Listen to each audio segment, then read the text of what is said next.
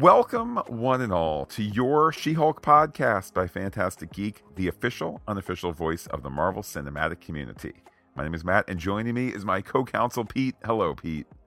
Previously on this guy, the She Hulk podcast by Phantastic Geek for She Hulk Attorney at Law, Episode 7 The Retreat.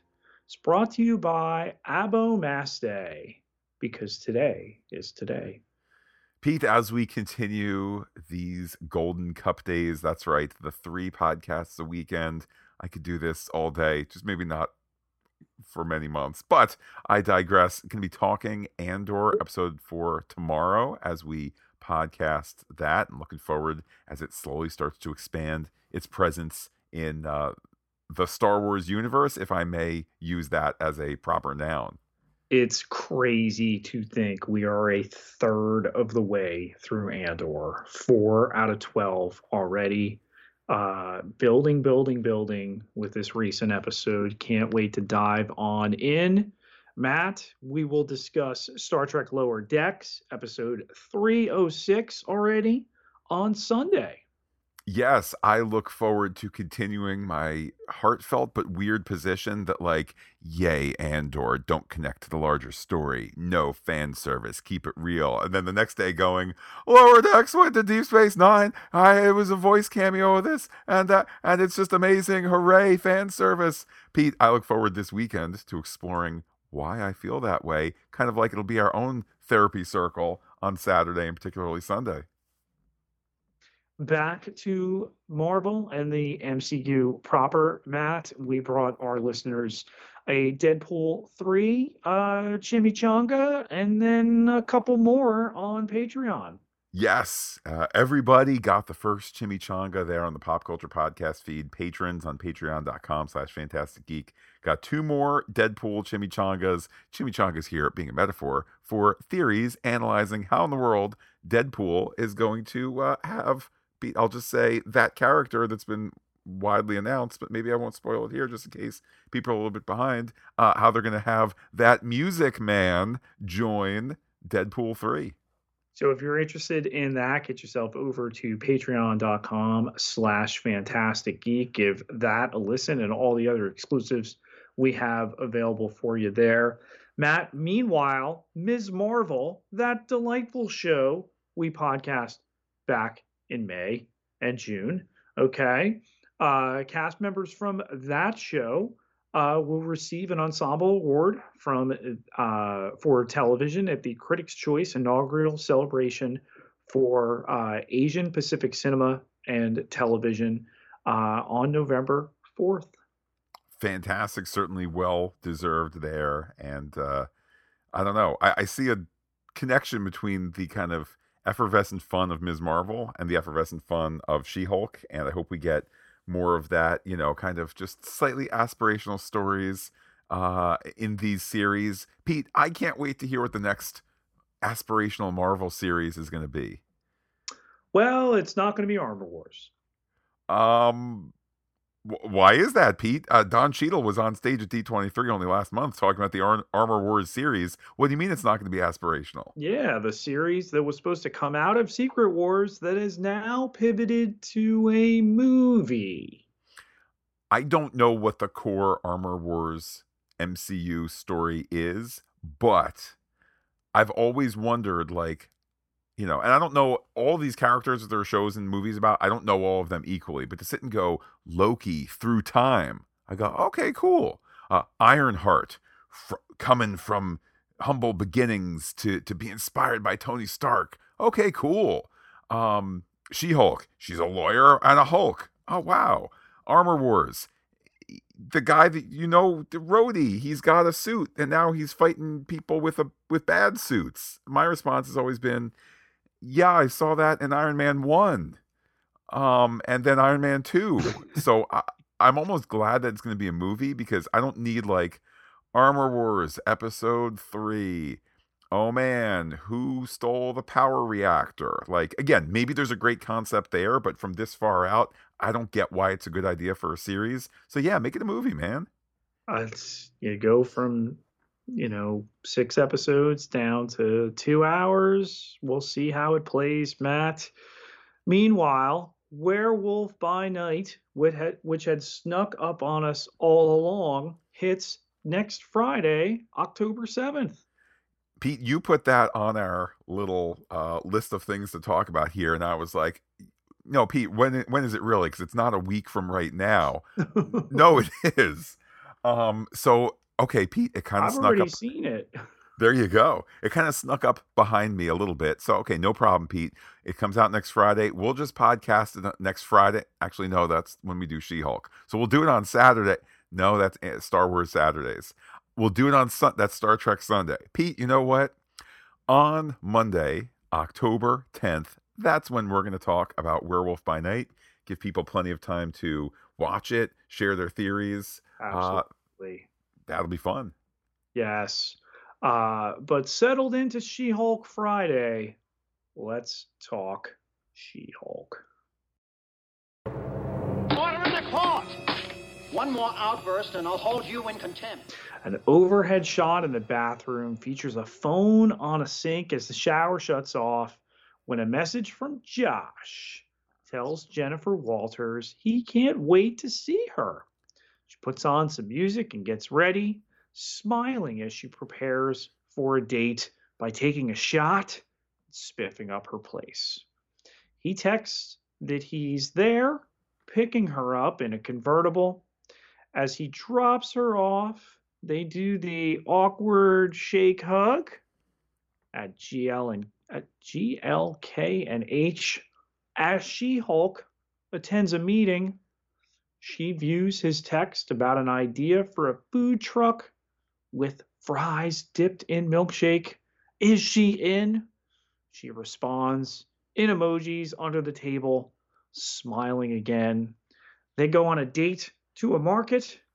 Josh drops her off. He gets close, but Jen enters her apartment alone. She goes back out, but he's already gone. As she brushes her teeth, he texts her about plans for Thursday. They watch a movie at a drive in sitting atop his convertible. They drive home, and she pulls him in. Pete, I look at the naivete in my notes that I took the first time I watched this episode. It is at this point I said, please don't let Josh be a Skrull. Pete, it's worse, as we know when we get towards the end here. Uh, but in the present time of this narration here, of course, um, he's stepped inside.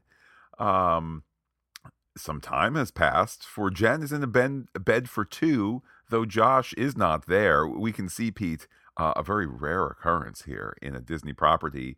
Uh, the back of her back is in the nude. Pete, not since Splash has there been such nudity. And by the way, if you watch Splash now, they've digitally extended the hair, so now there's a lot less hiney because naked backs and heinies are, are are you know. Can you imagine if we all had them, Pete?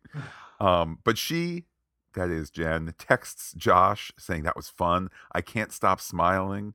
Later, another text. There still is no response. That's when there's the the sinking feeling. I think for all of us after this, just really upbeat and fun beginning she to the didn't episode. send that second text there. She uh, thinks better of it. She deletes it. At work, Nikki says that Jen has been nominated for Female Lawyer of the Year. Uh, however, Jen is not listening because Jen's cruising on her phone. Does that mean they get to go to a gala in one of the final two episodes? Um, it might be if it's not too expensive. I will point out the CG rendering in this episode, in this scene is is pretty good. Something I want to return to later when we're at the therapy circle. Um, but Pete, it could be. Uh, wait, lawyer gala? Huh. Um, we'll just keep that filed away for later. Uh-huh. Um, Nikki tells Jen to just kind of ride out this this post we will say for the House of Mouse, Pete, the post sleepover time here. Uh, maybe he's busy. There's a whole list of excuses here. Um, all of us, Pete, we the audience can feel that it rings a little a little hollow.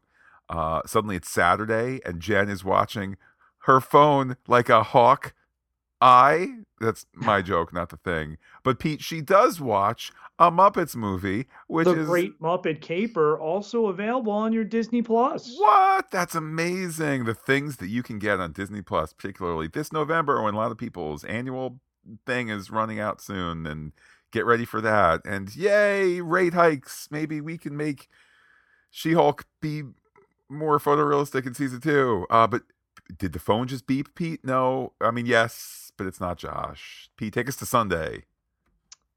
Jen wakes as her phone rings.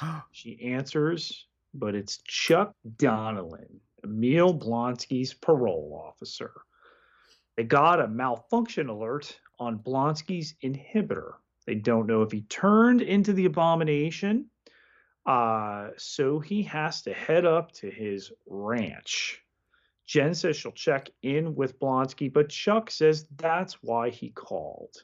They don't have the resources for a squad of cops to go with him. So he was hoping she'd meet him there. He figures his chances of staying out of the ICU would be greater if he had a Hulk with him. A check of her messages confirms he's not interrupting her weekend plans. Pete sure does stink that the MCU, MCU no longer has a strategic homeland intervention enforcement logistics division to help out with such things. Sigh, R.I.P. Shield. Uh, we cut to Jen driving and checking her phone. Want to say, in all seriousness, don't do that. Don't Yeah. do that in the real world. Don't also, do that. I mean, you can listen to Umbop in an interlude there, but uh, I'd probably caution you not to do that either. uh, I would also like to say, within the world of the MCU, especially don't do that. Haven't any of you seen, like Jen? Haven't you seen Doctor Strange 1? Pete, it's the movie that was so shocking to my daughter whenever we first saw it. Uh, that she like immediately turned it off and was crying because there was the notion like, oh man, you can get hurt this way in the real world. So Jen, be careful for Thanos' sake, please. Um, bottom line being Jen and Chuck Donnellan. I mean, what a name, Pete. What a name. They both arrive at the Summer's Twilight um, gate side by side. Okay, Chuck is having a little character moment where he's, I guess, hacking into the gate or breaking into the gate or something. But he opens the gate. She honks her horn. just putting in the number. Uh, yes, there seems to be a little struggling or something. I don't know. But bottom line is they're on the Summer's Twilight property proper. Uh, and she honks her horn. Come on out, come on out. He says, No, that might infuriate the big uh, green lizard. Won't you put on your green suit to protect us? Uh, which is a fun line. Yes, uh, get green, Jolly Green herself. He doesn't know what she calls it. She Hulk watches as Chuck checks Blonsky's inhibitor from the cramped for her space of an indoor porch. It's definitely malfunctioning. Blonsky did get a jolt from an electronic fence earlier when his favorite chicken, Princess Silkfeather, was stuck. Chuck recalibrates the inhibitor and advises him to stay away from the electric fence so he won't have to make any more scary trips up there. And Chuck speeds off. Jen checks her phone again. She's already wasted half her Sunday and goes to get in the car when a man is thrown into it and another with horns leaps at him, picks him up, and slams him on the hood. The man with the horns revs his feet before charging, but Jen grabs him suddenly in Hulk form and tosses him before shrinking down, this time on camera. Let's just follow the bouncing story ball here, okay? Uh, the the quote unquote emergency of the inhibitor getting Chuck and Jen there quickly, and then Chuck scared, so he leaves quickly because he's a minor supporting character, and then this car business keeping Jen there. See how these things are making the story possible. Uh, we of course have been introduced to Man Bull and El Aguila. Uh, the latter of which is a swashbuckler, the former of which, I mean, look, if you haven't seen the episode, the name Man Bull, it covers it just fine. um, their conflict is one of unnecessary backstory, uh, but Jen, of course, can't drive home in a smashed Prius Prime. I guess this episode sponsor is Prius Prime. Uh, not my sponsor here. And she wants them, Manbull, to apologize to Reprise Prime with money. Uh, but he will because Brother Blonsky has taught him a lot about taking responsibility for his anger. Um, he, of course, introduces himself by name, Manbull, a weird lab experiment that she shouldn't ask about. Uh, El Aguila, the eagle that in Inglés. Um, don't assume he's a matador. Blonsky says he's working through some identity issues, but he protests that he's not the one with them. El Aguila represents everyone who's tried to stab Manbull for being an affront to nature. So much unnecessary backstory to tell. Someone whose car they just destroyed. How's Jen supposed to go home? Blonsky says sometimes life presents a teacher when there's a lesson to be learned. Okay, she should think of the totally knackered Prius Prime as her teacher. He asks Manbull to push the Prius to the garage. Does he look like a mechanic? His name is Manbull, not Mechanical Bull. Sounds very forced we get it reinforced that there is no cell reception here at this very spacious um maybe real maybe fake i mean real in the mcu fake in the mcu uh kind of money pit resort uh, i guess pete with the view of the whole episode this is a real place for people to work out their real feelings it seems to be authentic enough um but as they walk around they're off to the sweat yurt so who's up for a sweat Jen says she just needs a desk and Wi Fi. But of course, he doesn't have Wi Fi. That's part of their thing there. Uh, this is not how she wanted to spend her day. But Blonsky suggests that perhaps this is how she needs to spend her day. Uh, he sees that she's not very teachable right now, but he's around if she needs him, like in the second half of the episode. Jen continues to search for service outside and in on the sprawling ranch, eventually entering a building where her phone dings. But Blonsky, Manbull, El Aguila, and two others sit in a circle.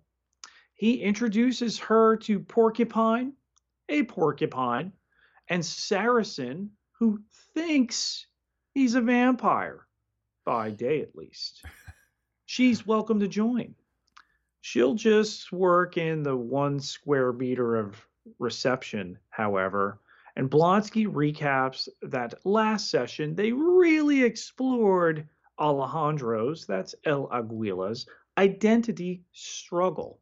He's constantly assumed to be a matador, and Porcupine pipes up that Spanish is a language, not a nationality. Silly.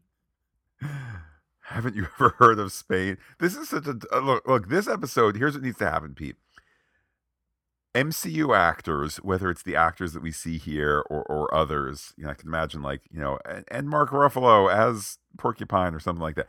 There needs to be a special, like, two weeks only on Broadway charity performances of like this episode in just a stripped down black box theater where people are just going for it with the characters. Um, and I'll say it now uh, even though she's not in She Hulk mode yet. I'll just say it now and get it out of the way. There's a little bit of a visual disconnect with the, like, we don't know in the real world, our brains have not seen a real She Hulk. So when we look at the CG version, if it's some Uncanny Valley, that's when we sometimes have some issues. Because of this episode, our brains do know what a real man bull looks like because we've seen a guy wearing the makeup and the horns and the wig and all of that. So it's kind of weird to see a man bull who's not a human, but who is f- totally real next to a She Hulk who's not a human in terms of the way real, real people are, but then CG. And we have these two things side by side, and man bull is always 100% efficient or, or, or effective as a man bull, but She Hulk sometimes 95%. Matadors trigger man bull. Alejandro did do some light matadoring in college.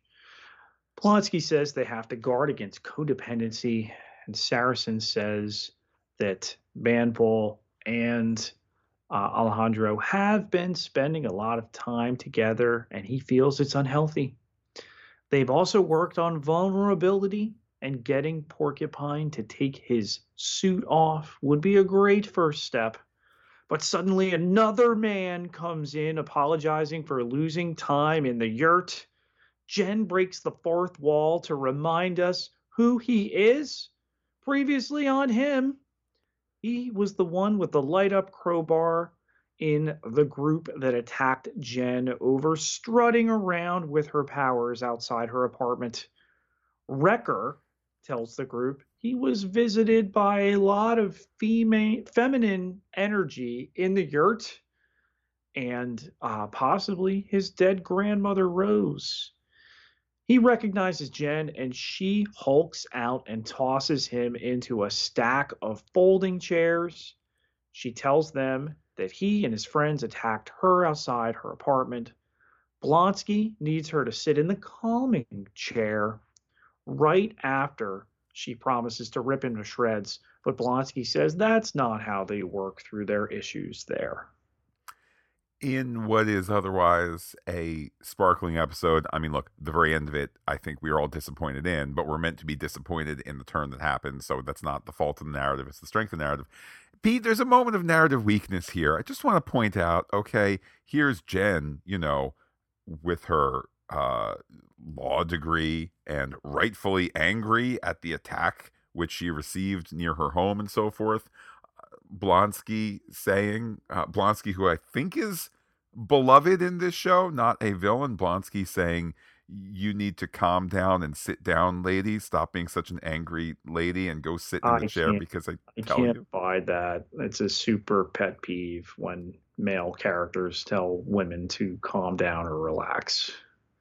Yeah. So that was again, I'm not I'm not saying ooh um show you did wrong because there's enough room for Blonsky to be a bad guy or he's the secret Hulk King at the end. You know, there, there- there's enough wiggle room. I'll, I'll let the jury be out. Uh, or if you want to say it just adds to the weird kind of you know gender reflection going on in this episode and the show in general like that's fine too it's just a weird moment just wanted to bring it up figure pete we're all here okay post yurt sharing our thoughts our feelings that was my feeling um, and indeed pete i think we are we are uh, rewarded in doing so because later in the episode wrecker says that the real strength is working on yourself not using a magic crowbar um, and it is floated. The Jen is focused uh, on her phone and the whole phone issue. Um, that's a way for her to not share. So, won't she share? She talks about Josh, uh, with whom she had an amorous connection three nights ago. Um, I have to say, Pete, look, I know you and I, hopefully, we're kind of gentlemanly gentlemen here. Her texting him about her smile, and more recently, texting him about being worried and he's hoping uh, hoping he's okay. The group is aghast at this. I, I kind of thought it was kind of nice and uh, unoffensive to me and my masculine instincts and all that. Thank God I never had to date with this text game stuff. I was never a game player to begin with. I like to think I'm a fairly straightforward and sincere person, and I I don't think I would have been able to survive this. Um, Wrecker points out the possibility Jen was ghosted. Saracen says he could, Josh could, have wanted her blood. Yes, yes. the the would be vampire, uh, which Wrecker Matt quickly shoots down. You know, Wrecker, what was in a group of guys who wanted her blood. I think uh, we've spoken in the past, Pete. We may have even spoken last week. I just don't remember which show it was. Um, the notion that sometimes, sometimes ideas are made sticky to the audience, which is to say, it sticks in your mind, but not that you're like, oh, I know that in 24 she actually has a hidden gun, therefore she's going to shoot somebody. It's not that in your face. It's just like somebody did mention whatever, and you kind of have that filed away, but not actively chewing on it until all of a sudden somebody goes for example, this blood thing. I think it's I think it's meant to be a bit I think it functions as an interstitial between Bruce's concerns of that a way back and then what last week we have the previously on that mentions that again and then we have the whole wanting to get her blood with the people and so forth. So I think it's just a little little thing to goose the audience there on it. Um I love that you've added that Wrecker is the first one to say no, no, no, it's not that. When um, yeah, with two episodes ago, it's definitely that. Manbull tells him not to talk about blood, and not everybody is Saracen's dad. We'll explore that. I like Matt how you know you you referenced therapy circle before. I I thought like, whoa, is that what we're calling theories now? therapy circle. I'm really gonna feel let down if someone's not a Skrull. Um, I, I suppose time could tell. I mean, this is this is just a great. I, I love this episode, but um, Pete, to focus on the story and less on our own therapy circle here, okay? Um, it's floated, or it, or it is reminisced about that uh, Josh liked Jen for Jen. Um, she mentions in a in a second bit here of like weird passing stuff. He didn't even ask about She Hulk, which kind of in retrospect, that's kind of that that's like, hey Pete, I you know uh, whatever. I was able to get coffee with Julia Roberts, but I didn't mention, you know, the whole movie thing. Like, no, you, you mentioned at least once. Uh, but Jen reflects on being uh, the cool person, the cool high school person uh, metaphor. She is that as She Hulk, and people can pay attention to her. Um, but but you know, as Jen, to be appreciated by Jen, how important that, or to be appreciated as Jen, how important that is um, and she didn't know if if she would be liked as just Jen. Jen is great, uh, and the whole I like the whole group rallies to her defense. And with this reflection here, now that the, the greatness of Jen has been denied by Josh, they're ready to take out Josh. Tonight we ride. Alejandro lighting up his sword, but Blonsky has warned him about using bioelectricity before in group. Saracen wants to drain Josh. Wrecker points out that Jen is hurting, and all they're offering is violence. The group is on her side, and she believes they value her. She shrinks back down and admits it felt good. Porcupine is motivated to take off his mask and smells like a fart. Um, I thought at first it was going to be like, oh, it's it's some sort of like Phantom of the Opera closing soon on Broadway, some Phantom of the Opera type um, hideous face. Instead, no, it's just the ro- result of too much mask. I guess a reminder, Pete, that uh, in all things, you know, moderation is key. Um, but it is Wrecker who speaks to Jen and to her heart. If Josh won't invest in you, then you shouldn't invest in him. That's a great platitude, but what does that mean practically? Delete his number, delete his number. Uh, she does, and all cheer. Uh, and then Pete, it's the moment of breakthrough, and she admits that she's hurting for Yurton. Um, Big watch as she emerges here. I have to say, the music kind of led me to think that was a reveal coming when she's inside a thing and they're outside, but no such moment yet. Maybe it Later, was like an expensive computer generated thing that got cut. Later, they present her with a card signed by the gang, but Blonsky wants to make it clear it's not a literal gang for the parole board. It's a cute moment. She gets in the tow truck.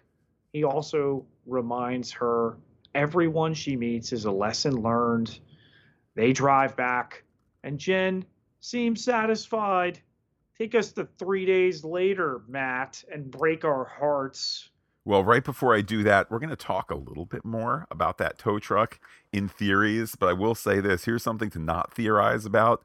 If you call that number on the side of it, you get boop, boop, boop. This number has been disconnected. So I don't know where the breakdown was there, but uh, that's not a working number. That's not a neat in universe thing. It's just a number that at least didn't work on uh, on Thursday. But yes, Pete, then we get three days earlier. It's the night that Jen invited Josh into her apartment. Uh, and as she slept, he dressed. Uh, we see that he cloned her phone um, and then took a picture of her. He then sends an emoji that's your blood, t- uh, uh, uh blood tube, thumbs up, uh, all sent to Hulk King. Um, one word, I appreciate the wordplay there, hulking, Hulk King. Um, a deflating and ominous way to end this episode. Again, I'm sure that was their intention. And Pete, the only way it's going to get lifted up is by a post credit sequence, but there isn't one. So stewing that till next Thursday. Your Honor, may I approach the bench? May I approach the bench? It's time to step aside and approach the bench to discuss some off the record theories. You be the judge. Pete, I'm going to start real small here. Um, did you notice anything about the tow truck or tow truck driver? I did not. The tow truck is Slott's tow truck. The driver is Dan. That's right. Dan Slot, the American comic book writer, uh, perhaps Ooh. best known for. Okay, fine. Best known for Amazing Spider-Man, but then next best known for his run on She-Hulk. So there you go. Getting the there he is, Is side by side. good pickup there, Matt? We'll cover some more comic cred in a little bit. Um, no title card to this episode. Uh, they do previously on you in the middle. I wonder if there was discussion like we can't do a title card because later we do a before the title card before the teaser thing. Um, mm, I mean, I hear you. Probably.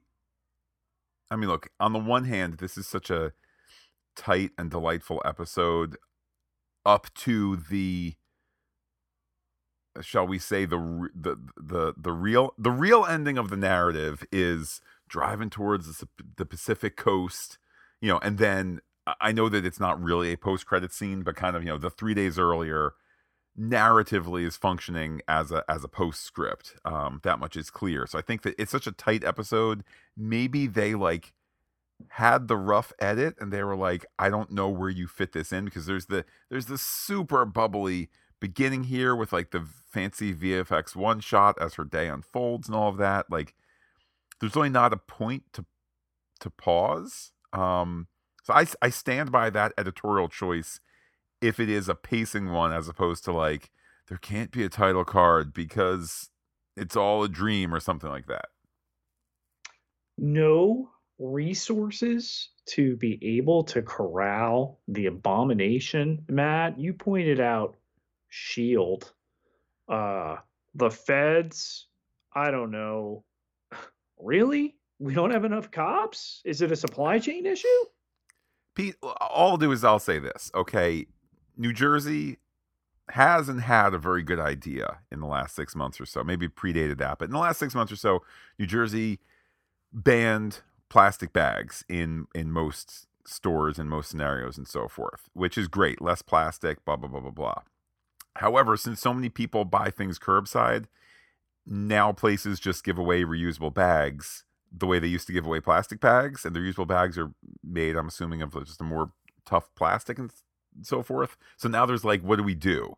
So I will say, just with that little example of like people who do who do curbside food shopping pickup every week now have potentially 20 bags since this um, ban situation started and they have so many bags they don't know what to do with them and they're just piling up and this sort of thing. So they guess they're going to throw them out which now is in the gar like uh, uh, so i just say that is one little example in the real world of well-intentioned legislation that is not supported totally all the way through to say could i believe that abomination is out of the most secure uh, non-raft prison in the entire country for superpowered people but they don't fully have a plan on how to like do his post incarceration rehabilitation um parole type stuff. I, I would buy it even beyond the fact that it's a minor story inconvenience that makes the whole rest of the episode happen.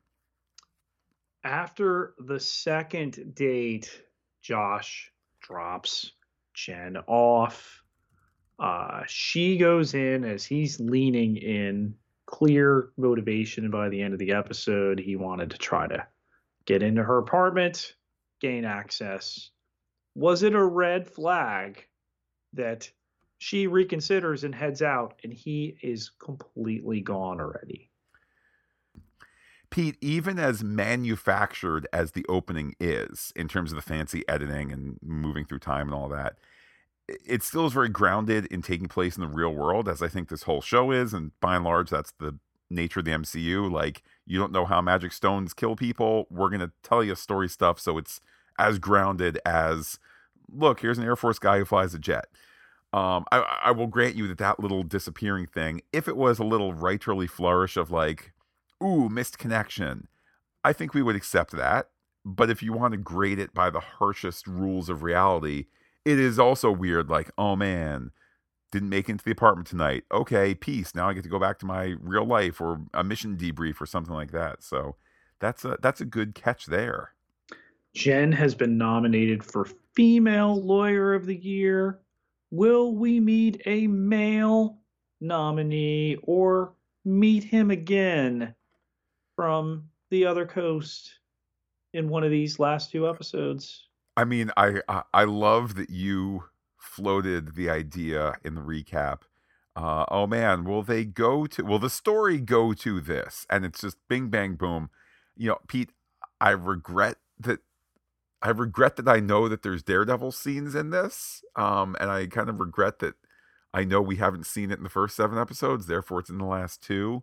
But the minute that we're told, like, I could just see it next week, Pete. Okay, there's uh, Nikki and Jen. Maybe they're taking not like a limo, but you know, a, a, a, an Uber, that kind of thing. Um, and Jen looks at the camera and goes, "It's just going to be a normal lawyer party. No one special will show up. That's when it's going to be goosebump time because you know someone special is going to show up who's a lawyer and all that. It, it is a slam dunk, I would say, that at the lawyer of the year festivities." That none other than uh, New York lawyer Matthew Murdock will show up. The real kicker in this episode are the Marvel D-listers, Matt. Man Bull, first appearance in the comics. Oh, I bet. Um, uh, let's see, Marvel HQ, circa 1972, late night pills or smoky smokes. So I'm gonna say early 70s. Early 70s, Daredevil. Okay. Okay.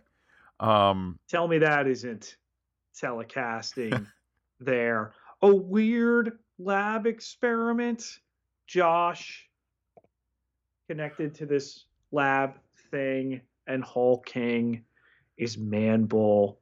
Is the group in on this? I think there is a there's a reading of how the therapy circle portion of the story went, where the group is in on it. If that is the case, I'm going to feel, I will feel disappointed in the narrative. I'm not saying that it's impossible. I think that with, you know, literally 20 seconds of like another foe previously on, or 20 seconds of three days ago, that kind of thing, you can see, you know, Blonsky getting the gym bag filled with hundred dollar bills, and he's like, "Yeah, I'm ready to turn on her because I'm a villain," and so on and so forth. I just feel like it's not the flavor that we have gotten right now, and I hope it's not the case. But it's a totally valid theory. El Aguila first appeared in 1979 in an issue of Power Man and Iron Fist. Pete, I'm reminded, you know how, uh, look, we all know how there's these, somebody will run with an exclusive theory that they've heard from a guy on Reddit who they say is reliable. You know, it's one of these baloney things they made up.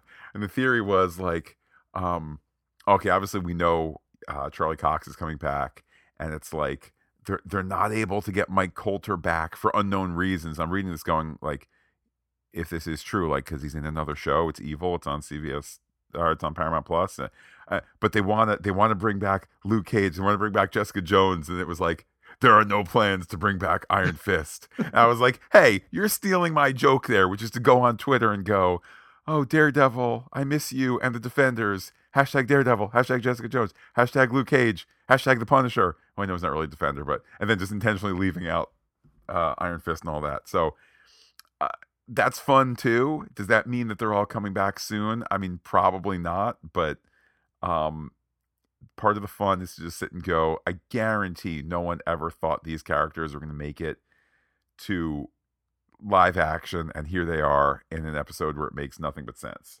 Wither, the Danny Rand of Rand Industries, sworn enemy of the hand and protector of Kunlun. Uh, Saracen Matt thinks he's a vampire. First appearance, Blade, 1999 uh, issue. Um, his dad, though, not Blade, which uh, coincidentally lost its director uh, recently, and uh, not, not like the big lost. He just parted ways and decided to not direct the movie. He bounced. Uh, real problems, Matt, behind the scenes. Supposedly, just two lackluster action scenes, and Mahershala Ali is greatly frustrated. Pete, you know, could make that script better.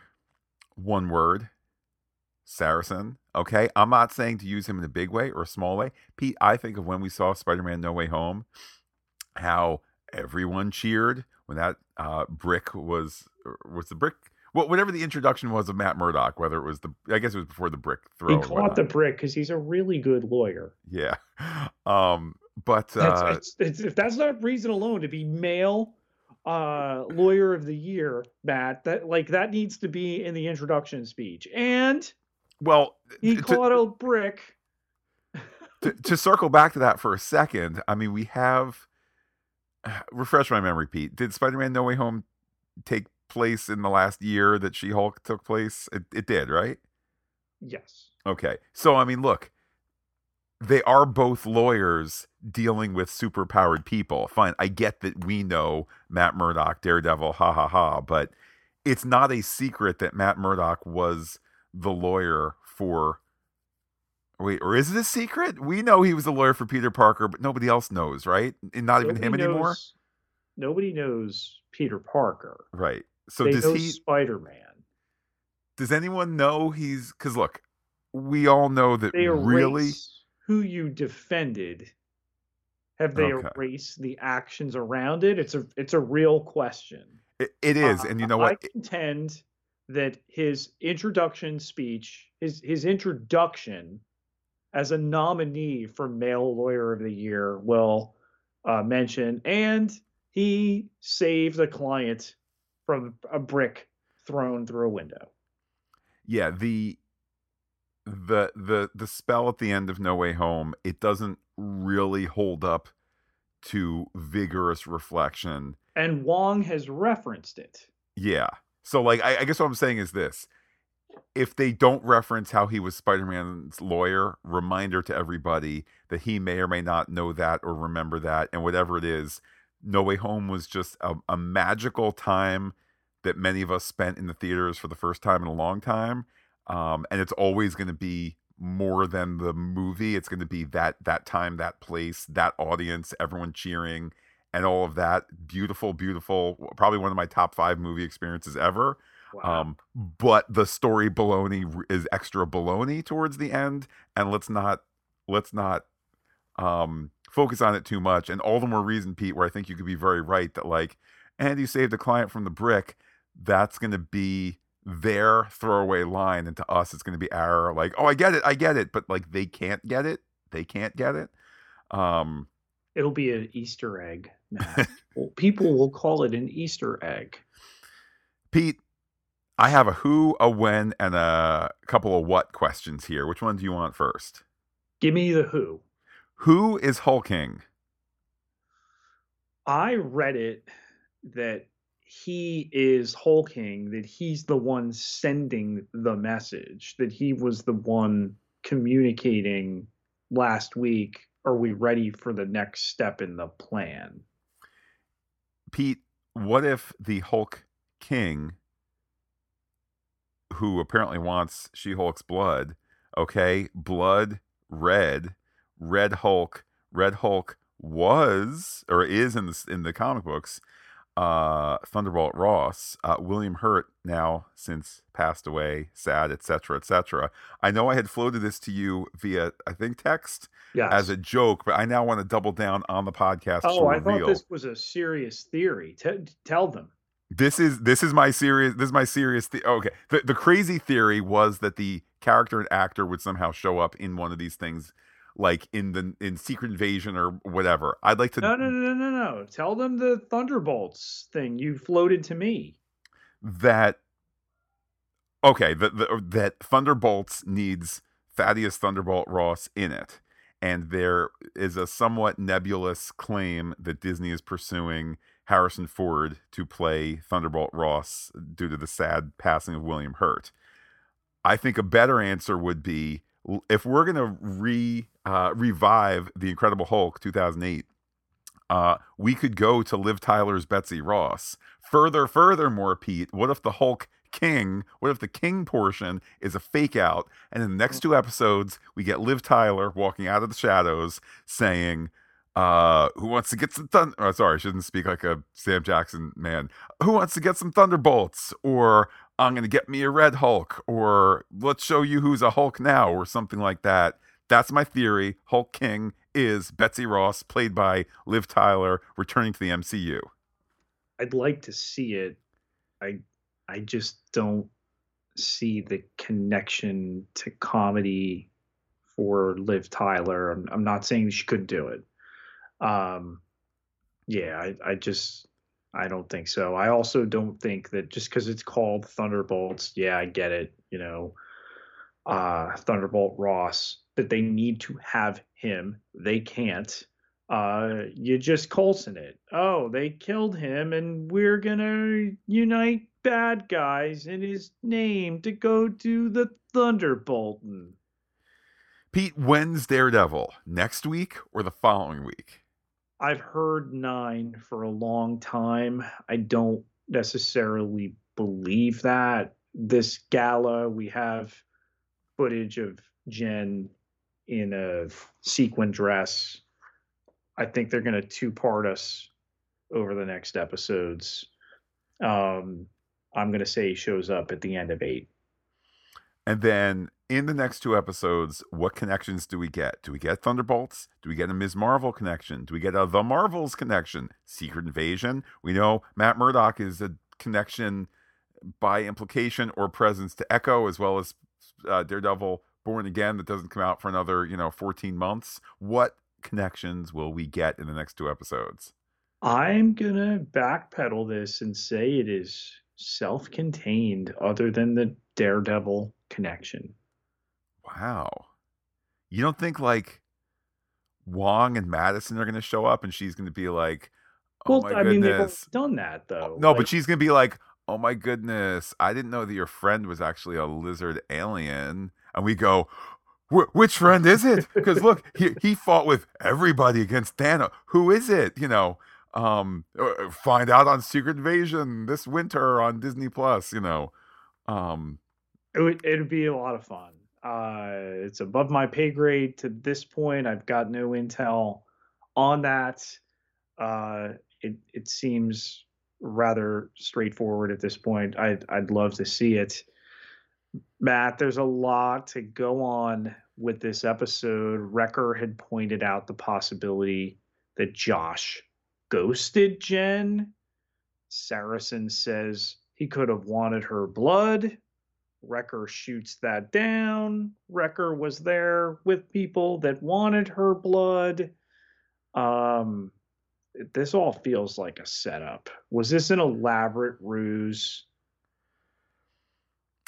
Pete, maybe in a 10 episode season, maybe in a writing room draft that existed, and maybe we are picking up the echo of it.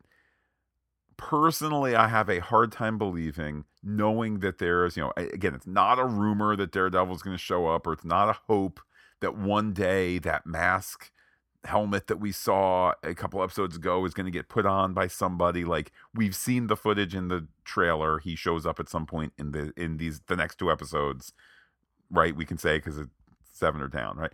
Um I don't think there's the story time to do the grand reveal of, you know, here's where, you know, shadow covered, you know, master villain got together everybody and was like, and then you're going to fight and you're going to fall into her Prius and then you're going to be over there and then you're going to be in the yurt. So when she finally randomly finds her way in, like, could it be? It absolutely could be. And these are characters I think that because they're so kind of wacky, if they don't show up next week and then for the season finale, oh, here's the actual truth that it was all, you know, it was it was set up all along.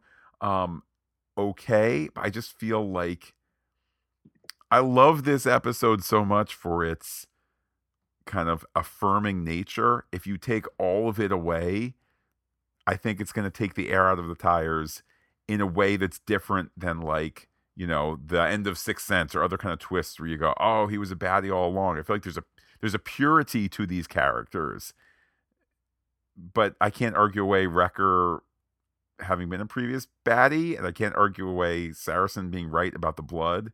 So maybe, but I don't feel it in my heart. Connected to this, uh, Josh had cloned uh, Jen's phone. Did this include some sort of tracking? So he's known where she's gone and been able to put that plan into motion with the members of the therapy group. I mean, I think it's more than possible. And I think that the real nature of the phone cloning clearly obviously it's not really explored in this episode. Um and I mean, one can only assume it's there for a really solid story reason that we're going to see in the next two episodes. Um, I mean, maybe it's just as simple as how did they know she was at the gala? Oh, her phone's being tracked, something like that. Um, we'll see. I did think, I think it was, it was, it, it was interesting story wise, and obviously very icky. Um, you know how he kind of takes the picture of her asleep and the naked back and all of that um again i know we're supposed to feel uncomfortable by this whole thing i'm not quite like is that just proof that he actually did the mission? And i, I feel like there are some question marks in that scene um which i don't know if the show is necessarily going to explore. Like it's it's a bit outside the vocabulary of this show to be like why is she sleeping through all this? I don't think that there's a if there's a drugging angle, that kind of thing, that's not the flavor of this show, and they're gonna have to account for a hard left turn. Um, but clearly, there's more coming from it. I guess, Pete, if nothing else, my worry is: is this going to be your standard, quasi-standard Marvel Studios TV show thing of like, we've got all these theories and all this stuff and all this richness, but at the end of it, there's going to be a She-Hulk versus equally powered person thing, and they're going to be in a central location like a town square or something and is it going to kind of re- get reducted to that kind of tried and true level objection your honor he's badgering the witness well what do you want me to give him a testimonial dinner Pete, let's hear from listeners what they thought uh, about this episode, particularly uh, what's your self help take on this week's episode? Um, yurt sweat so good, 58.1%. a heart e meal, because the episode's all heart, uh, 12.9%. Scream into a pillow, 6.5%. And you know who needs a punch, got 22.6%. Uh, some replies. James is sagacious. Big Killen on Twitter says it continues to be more fun than I expect it to be. Noel Gardner at Noel Camille says, I knew it. Josh was too good. Oh, it was too good and creepy too. I'm glad Jen got some therapy time, even if it was with the craziest of D list characters. Is Blonsky reformed or is this the long con? This show is fun and I love that Marvel is trolling the audience with cameos. Also, the mid show previously on was the best fourth wall break. Next, uh, Bike BRH on Twitter says, I'm enjoying this, but at kind of a three star level. The low stakes nature of this show is both funny and a problem. I can see casual fans drifting away because there's nothing, because uh, there's not enough crash boom pow. But at this point, I think they're actually trolling us with the lack of stakes. Uh, Pete, I would disagree slightly. The stakes are emotional, um, not you know, look, here's the third of six gem kind of, you know, thing. Anyhow, Andre Yeager at Dr. Polo 1983 says, All I have to say is I hate Josh. He'd better get what's coming to him for hurting Jen. Uh, Bob Keeley, that's R. Keeley, says I've been uh, I've been enjoying watching the show with my wife, who is not generally a Marvel fan. I often have to nudge her to watch Marvel shows with me, but not this one. This was a particularly fun episode. Blonsky was great as an all too much spiritual director. The others at the retreat were lots of fun. Also, little things were great, like no signal following uh, her around the area and the way the text showed up. Not groundbreaking, but little uh, fun little additions. The mid show previously on was very funny. Uh, I'm all in on She Hulk. J Philly B4 fandom on Twitter says the Mystery Men sequel I've been waiting for. Tw- wow, there we go. Pete, note to self: we should do a podcast sometime on Mystery Men. You know, when we don't have other things to podcast. Which I've never seen. Oh, I re- it's it's it, Pete. It's you get to hear the song All Star at the end. Okay, they they they had to heard too much. Yeah. Um, tw- uh, J. Philly B says 20 plus years of patience finally paid off. Interesting balance of Blonsky's uh, Jen supportive therapy group uh, versus the She Hulk vitriol of Intelligencia. Ooh, whoa. J. Philly B for fandom just went deep, Pete. The idea of, so I'm pausing his words here for a second. The idea here of a circle of reflective uh, men with high emotional intelligence supporting her versus the kind of I don't know extra testosterone woman hater stuff from Intelligencia. That is a great comparison and contrast there out of J Philly B4 fandom. The fictional males of Intelligencia are frightened by circles. um, back to J Philly B's and words here. uh, new Josh was too good to be true, but nice way to subvert the rom com montage. Uh, David Siller at Siller David Poet says She Hulk does it again. Every week it subverts expectations, flaunts its awareness uh, of viewers and detractors, and leans into just how much this is Jen's show. The previously on mid show was as perfect, a fourth wall break as one could make it. Don't know how they'll top that, but I sure hope they'll try. I'm pleased they continue to give She Hulk its own style and flavor. It's like nothing else in the MCU, and they're doing it so boldly and energetically. Kudos this week for normalizing therapy and normalizing struggles dealing with uh, the most mundane frustrations of life. Kudos for normalizing that people, whatever their toxicity, can change and be better. Josh will uh, get his just desserts. Looking forward to these next two episodes tying it all up.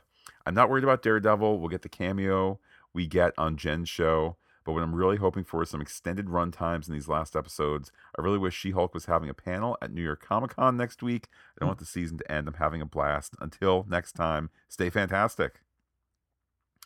Uh, next, Pete, Rose Ferry at Anna Rose 584. How can a guy like Josh be such a creep? I'd be day drinking like Jen if I fell for that guy. and she doesn't even know what really happened. Surprising, though, for a woman like her to meet such zeros. But if that's what today's dating scene is like, then I'm sad. Pete, we hear from Spider Ham Lincoln, Tess, LC, Tess LC139. Uh, Retreat was a decent episode, I guess. The deep draw from some of Marvel Comics' D-list characters was impressive. Manbull, uh, El Aguila, Porcupine, Saracen. I remember all of them except Saracen. A shame we couldn't see Abomination again, but Tim Roth's Blonsky is just as good.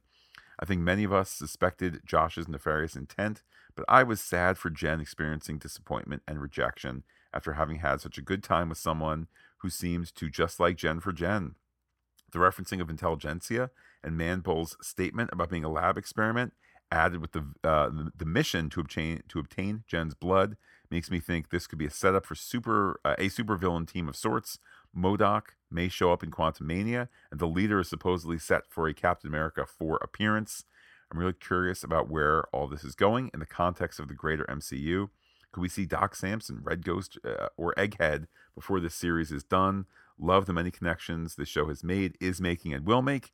Daredevil, please. P.S. At the end of the episode, Josh sent his confirmation text to Hulk King. Leader? Question mark. I will say this, Pete. If it's the leader, that's a very straight line from Hulk stuff, and I don't hate it. I feel like it's it, it that, that's a good theory too. Would they have announced him for Captain America New World Order and preempted him from surprising us in She-Hulk. I, I don't know. Would we be surprised if he shows up here since he's been announced for Captain America? Yeah, but I think by not mentioning him, you make him a greater possibility as a surprise. Four more tweets to go, Pete. Fael is a sassy green bean that's at Fael, uh, F A Y E E L L E. Can't trust a Josh. It was a good episode, very funny. I feel so freaking bad for her. Like, literally, dude is just going to target the few female heroes. Uh, tweeter at law, K C L Y L E 1 on Twitter, uh, Twitter says, uh, Dang it, Josh. Steve Thurberge at Stephen Thurberge says, uh, Only two episodes of She Hulk left. I've come to terms with no Daredevil and no Big Bad. The fun lawyer show from episode one is just that a fun lawyer show. Just announced season two already. Uh, and lastly, Ed Hopkins at Ed Hopkins72 says, I like seeing that the MCU is populated with powered people beyond those we've seen in the movies. Watching Civil War, I wondered who the Sokovia Accords were aimed at besides the people on the poster. Now we know. Matt, to Facebook, where we hear from Robert T. Frost, who writes, Matt and Pete, She Hulk has been so much fun with its brand of comedy. And while the last episode wasn't the best episode so far, IMHO, in my honest opinion, it was entertaining and seems to have laid seeds for the seats for the back half of the plot. I'm going to throw out a long shot theory. Someone who knows the value of gamma irradiated blood, someone who may think the Hulk is untouchable or unreachable, but sees Jen as an easier opportunity and someone who has the infrastructure, money, and desire to succeed in making and selling gamma serum. Sharon Carter, the powerful. While Ooh. totally different character wise, I think it's just the kind of left turn plot wise that could really work. Our semi villain, Titania, seems to be very petty and more like a schoolyard bully than a true show quality threat. I think Sharon Carter would be a stronger quality villain the show would need. Only time will tell. Till next time, your friend Bob. He had additionally attached a link here to a MovieWeb article about Kagan McLeod, uh, who is the artist uh, behind the She Hulk comic art in the credits.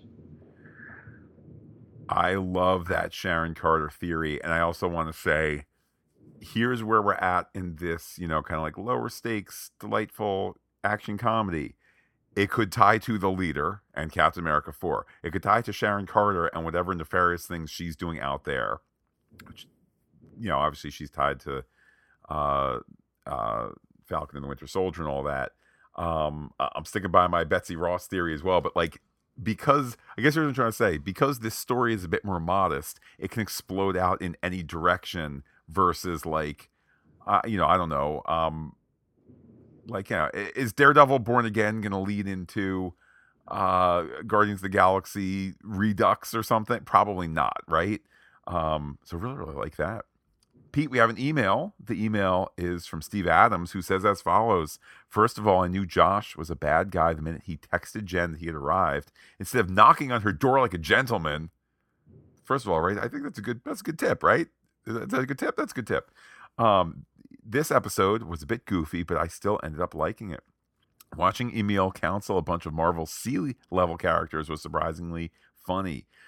Could Emil actually be legitimately turning over a new leaf? The idea is intriguing. I had him as a lock for Thunderbolts, but maybe not. With two episodes left, it seems the heat is on now. Hopefully, the devil of Hell's Kitchen arrives in time to help Jen take down the bad guys. I can hear the two of them bantering about the legality of the force they use to win the day. Until next time, stay fantastic. Uh, Pete, so let's add part of what he said to the mix here. Uh, does Julia Louis Dreyfus's Val turn up in episode nine post credit sequence saying, "So you're some kind of abomination? You want to be a thunderbolt?" Maybe better version of that. You think that could happen? I'd, I'd love it. I again, tonally, I think it's a little bit of a stretch. I do like what was floated there about the legalese between uh, She-Hulk and Daredevil. I'd be down for that. Pete, down for our episodes each and every week are those who support us on patreon.com slash phantastic geek, keeping us listener supported, keeping the lights on, particularly as we're doing three podcasts a weekend here, and we give them our eternal thanks. Not to mention a couple chimichangas here and there. Uh, get yourself over to patreon.com slash phantastic geek. Takes just a dollar a month to get you behind that door. All sorts of levels to contribute at. Always looking for ways to add value there. Can't contribute right now? You can get over to Apple Podcasts. Leave us a rating in seconds, a review, and just a little while longer to any of our 32 podcast feeds. She Hulk, we still need you there. Help us beat the algorithm. uh, and or help us with that one as well. Need some more ratings, some more reviews on that one. Pete, let's keep the Marvel conversation going, particularly as we really enter the fever pitch of what can these last episodes do. How can people be in touch with you on Twitter? Find me on Twitter at Peter, P I E T E R J Ketelaar, K E T E L A A R, 12,740 followers. Can't be wrong. And while I'm personally on Twitter as Looking Back Lost, do be in touch with the podcast, comment on phantasticgeek.com. Check us out on Twitter, Instagram, and Gmail, where we are Phantastic Geek as well. But wait, Pete, there's more. Facebook.com slash Phantastic Geek, all one word with the P and the H, like it today. Hitting the pop culture podcast feed this week is going to be more Andor discussion and Lower Decks discussion. And then, of course, next week, She Hulk, Andor, Lower Decks, uh, Werewolf by Night, and who knows what other breaking news there will be between then and now. For now, though, Pete, I will say adios to all our listeners and give you the final word. I was hurting.